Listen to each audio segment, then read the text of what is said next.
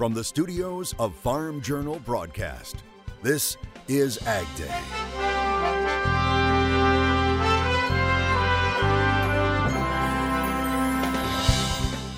Farming for the future.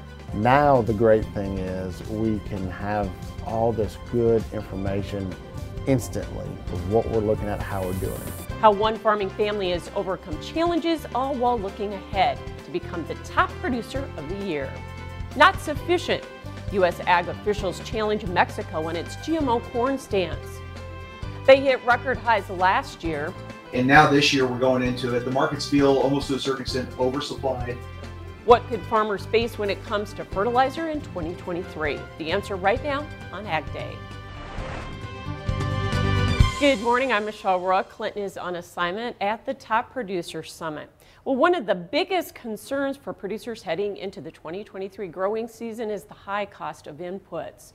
However, there is one input that's looking surprisingly less expensive than a year ago fertilizer. A warm winter in Europe and an easing of supply chain issues has led to a 50% price drop in natural gas used to produce nitrogen fertilizer products. Now, that has taken the pressure off the global fertilizer market. One fertilizer expert says last year fertilizer supplies were down from the top global producer Russia due to the Black Sea War. Plus, production of other products were down in China and Europe, which pushed prices to record levels. But that situation has flipped. And now this year we're going into it. The markets feel almost to a certain extent oversupplied. Demand feels like it can continue to wait and hold off. Nobody's worried about logistics. It's it is a much calmer, more normal marketplace today than where we were 12 months ago. Linville says prices for many fertilizer products in the NOLA market are already down about half compared to the peak in March and April of 2022. Uh, phosphate prices got up to over to $1,000. Today it's in the 600, 650. Uh, potash got 800, 900 dollars. Today that price is around 400. Um, urea, I believe, got to 900. Today that price is closer to 360, 370. So uh, depending on the product, you're talking maybe a little less than 50% of where the high was. Uh, some of the other products a little bit over 50. Now, Linville predicts those lower prices will hold into the spring planting season, but he recommends that if farmers can lock in fertilizer prices against grain prices at a profit, they should pull the trigger, especially since there could be logistical issues this spring with the reduced barge traffic on the Mississippi River.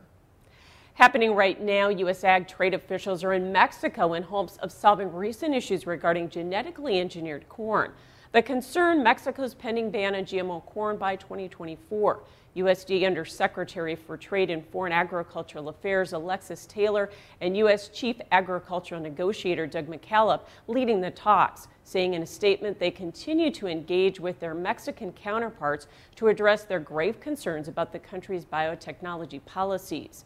They labeled proposed changes offered by Mexico as not sufficient, with Mexico's approach on biotech crops still not grounded in science. U.S. officials warned if the matter is not resolved, the U.S. would consider all options, including taking formal steps to enforce rights under the U.S. Mexico Canada agreement. Mexico recently saying it would hold off on implementing the ban until 2025. One storm pushing across the country is bringing strong weather, storms in the south, and now snow to the north. Meteorologist Andrew Whitmire is continuing to track it.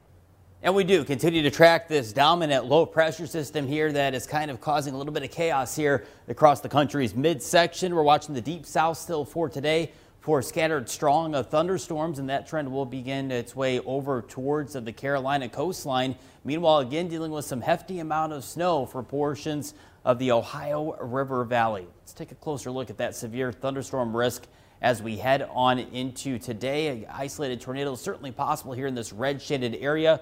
We're talking all the way from uh, southeastern Georgia, northern tier of Florida, all the way up across parts of the Carolinas as well. We'll have to watch out for some damaging wind gusts on this Wednesday. And again, there's a winter side to the system. Check out the snowfall there. That purple is a representation of three to six plus inches of snow. And as we track this low pressure system, it'll begin to work its way off the coastline here once we head on into Thursday. And right as it does, we're already checking our another system coming on down. And that's going to bring with it some frigid air beyond next weekend throughout the, at least the northern sections here of the lower 48. And of course, we can't forget it's calving season. Mike Warden of Grand Island, Nebraska says these are the first twins of the season. I'll more in your Ag Day forecast coming up. The strike is finally over at some ag equipment maker plants. United Auto Workers at Case New Holland plants in Burlington, Iowa and Racine, Wisconsin ratifying a new labor contract agreement. They had been on strike for more than eight months. The workers voting on what's been called a last best and final offer presented by CNH Industrial to the UAW. Now it includes wage and shift premium increases. It came after a mediation session conducted by Secretary of Labor Marty Walsh. Now you'll remember earlier this month the union had rejected another offer. The union represents about 1,100 hourly employees at the two facilities. The U.S. Fish and Wildlife Service says it's delaying a plan to list the lesser prairie chicken as an endangered species. Now, at the urging of members of Congress, it is delaying the effective date to March 27. The agency saying the extension will allow it to finalize conservation tools and guidance to avoid confusion and disruption to landowners. The chicken's grazing habitat spans parts of five states Colorado, Kansas, Oklahoma, Texas, and New Mexico. In a release, the National Cattlemen's Beef Association saying it has filed a notice of intent to sue over the listing, calling the ruling overreaching and unscientific, adding, quote, the lesser prairie chicken only survives today because of the voluntary conservation efforts of ranchers, end quote. Flip Your Soil on Ag Day is brought to you by ESN Smart Nitrogen. Farmers trying to flip their soil and improve soil health on their farm are doing it on many levels, ranging from those using just no-till all the way to fully regenerative systems. But what does the word regenerative actually mean? One veteran soil health expert who has been researching regenerative agriculture for more than two decades says it involves returning the soil back to its native state. Truly regenerative agri agriculture, um, you have to match the water, uh, nutrient, energy, and diversity of the native system that was there before you started farming.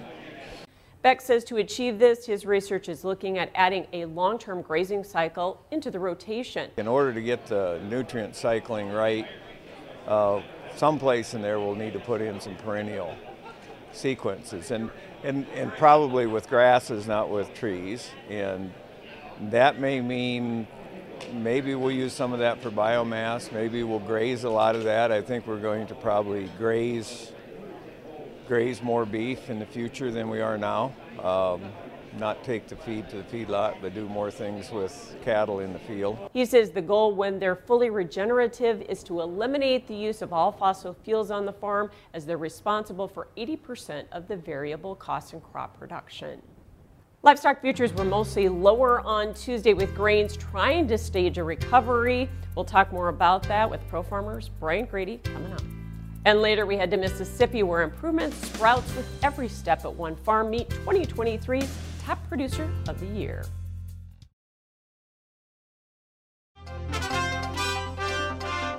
Tuesday staged a mixed close in the livestock futures. The grains, well, we were mostly higher except for soybeans. And Brian Grete with Pro Farmers joining us. And we start, tried to stage a recovery in the grains on Tuesday, Brian. But soybeans, it seemed like once we got above $15, did we either get farmers selling or are we just continuing to get weather premium pulled back out of the market?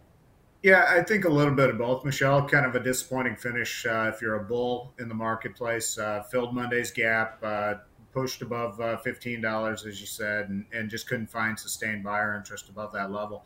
I think a large part of that is Argentina and the, the rains that we've seen there uh, late last week and early this week.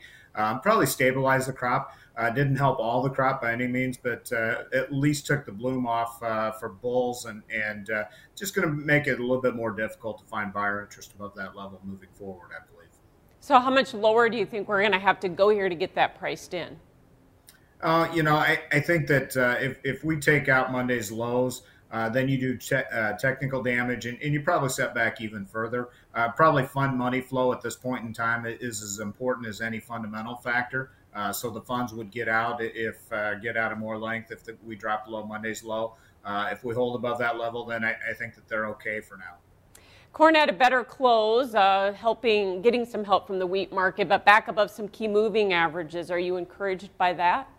I actually am. Uh, you know, I think the uh, the corn market hasn't performed as well as soybeans, and, and so we probably needed some of that. There was a lot of corrective trade in the market on Tuesday, uh, intra-market spreading and spread unwinding, and, and those types of things, uh, corrective buying in, in, the corn market, like you mentioned, and uh, so. Uh, you know, a big down day on Monday, a corrective day on Tuesday. We'll see where we go from here. But overall, I think that soybeans are okay. corn is improving a little bit, and, and wheat has its struggles. Yeah, was wheat just corrective action today too? I mean, does the market perceive we just got too cheap? Yeah, absolutely. Nothing more than corrective trade, to be honest with you. Uh, we just don't have the demand base right now in the wheat market to, to find sustained buyer interest, in my opinion, unless the corn and soybean markets lead us higher. Okay, thanks for joining us as always. Brian Grete with Pro Farmer, and we'll have more Ag Day coming up. Ag Day is brought to you by Germinator Closing Wheels. Germinator Closing Wheels provide quicker emergence and are more consistent in dry conditions than any other closing wheels. Order 12 to 16 rows today and qualify for free shipping or 20% off an end zone moisture management package.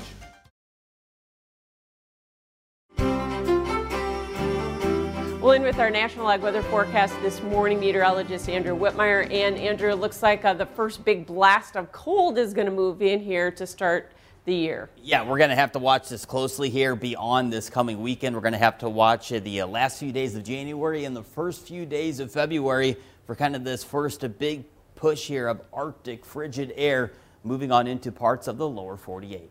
And this will really again be our first big Arctic push of a cold air for at least the northern plains, central plains, as well as parts of the Intermountain West and upper portions uh, of the Great Lakes states. And that is something that we'll have to watch here as we finish off January and begin the first few weeks here, or at least the first few days here of February. Let's walk you through the jet stream here to take a better look at what is happening with that cold air intrusion beyond this upcoming weekend we have this trough system that has uh, crossed uh, parts of uh, the lower 48 here to end out the week, and that is what's leading to the kind of these parade of low pressure systems across the deep south as well as the Ohio River Valley and off towards uh, the New England coastline. But watch what happens as we head on into this upcoming weekend here. We're going to be watching closely another big dip here into the jet stream. We'll actually tap into some of that polar vortex energy as well, and that's going to allow for some brutally cold air across parts of Montana, North Dakota, South Dakota, as well as parts of uh, Minnesota and the upper peninsula there of Michigan as we start off uh, next week. And then as we head on into uh, February 1st, we are paused on Wednesday. And notice how that cold air just kind of remains parked here across the northern half here of the lower 48. And if you're wondering, well, is this going to linger into February? Is this going to set the stage here for a very active pattern? Well, we go back to the temperature outlook here for the month of February, and we're still going to be looking at pockets of cold up to the north and west. And meanwhile, again, uh, much of the country is still looking quiet at or below average for those temperatures are concerned here as we go throughout at least the next few uh, days beyond that cold snap here for the month of February. Looking at our temperatures for this afternoon, 20s up to the north, 34 in Chicago, 61 in Atlanta, 82 in Jacksonville, down to 65 in Los Angeles. That's a look around the country. Now let's take a look at your Ag Day select cities. Going over to North Carolina, chance of showers and storms, high 70 degrees. Going over to St. Louis, Missouri, snow showers continue. Another one to three inches of snow in the morning, high 36 degrees and going over to Cowhart, Wyoming, blustery with light snow. Ag Day is brought to you by Golden Harvest. Broad adaptability, high yield potential, solid agronomics, great late season health. The foundations of a successful season start with Golden Harvest Game Changing Corn. Find your hybrid at GameChangingCorn.com.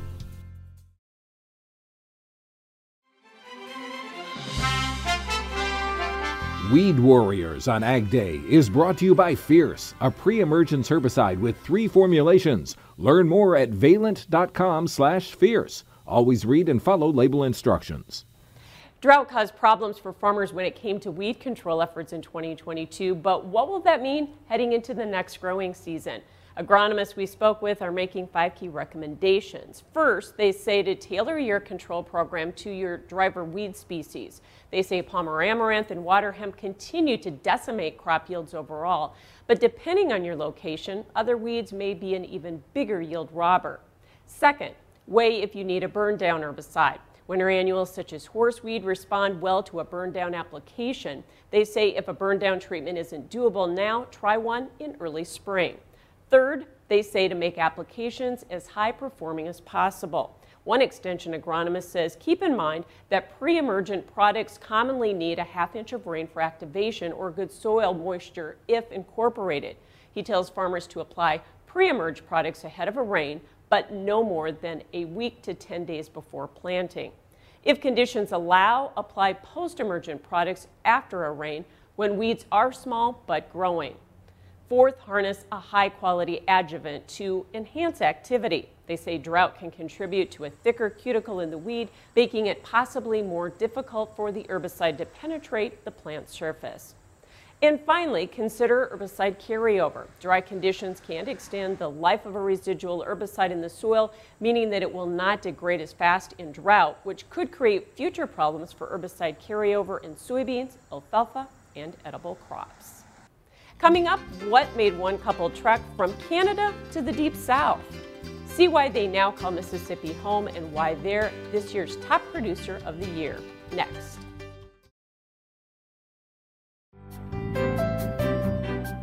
In the Country on Ag Day is brought to you by Pivot Bio. What if you had the nitrogen you need already on seed? Pivot Bio is the first company to apply nitrogen on seed. The nitrogen you need now on seed from Pivot Bio. Learn more at pivotbio.com. In farming, as in life, the road to success is often paved with challenges and surprises. That's the case for this year's Top Producer of the Year. They were honored at last night's awards banquet as part of the Top Producer Summit going on in Nashville.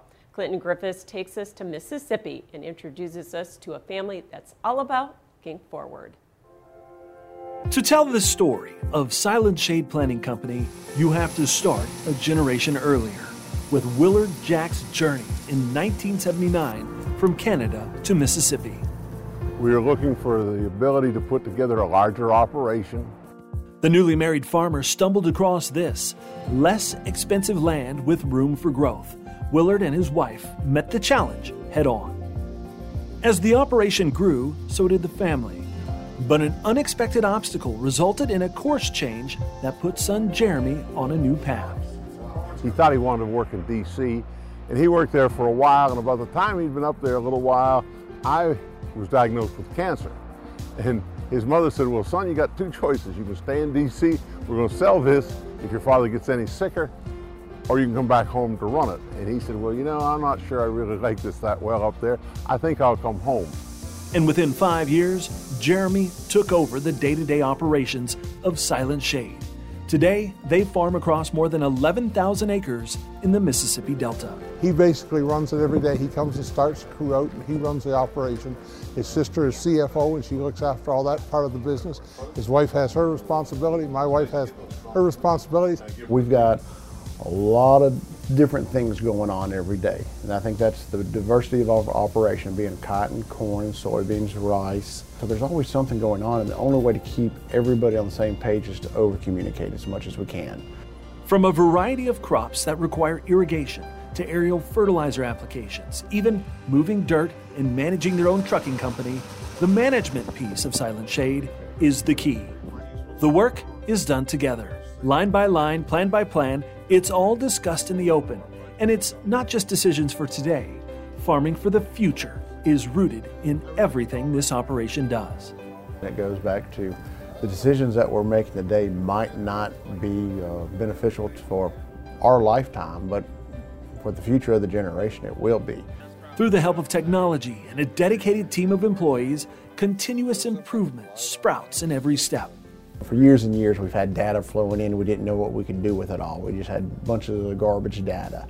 Data that at the time didn't benefit the overall goal. Now, that data and subsequent technology is a tool allowing the farm to hold sway over decisions from anywhere. Now, the great thing is we can have all this good information instantly of what we're looking at, how we're doing it. It's evident just how much Silent Shade has grown Success that germinates by prioritizing their farm family and how they care for this land, both of which continue to be some of life's greatest gifts. Congratulations to the Jack family and Silent Shade on being a 2023 finalist for Top Producer of the Year. Thanks, Clinton. And Clinton will be joining us tomorrow morning with more from the Top Producer Summit in Nashville, Tennessee, tomorrow morning. That's all the time we have for this morning. From all of us here on the Ag Day team, have yourself a great day.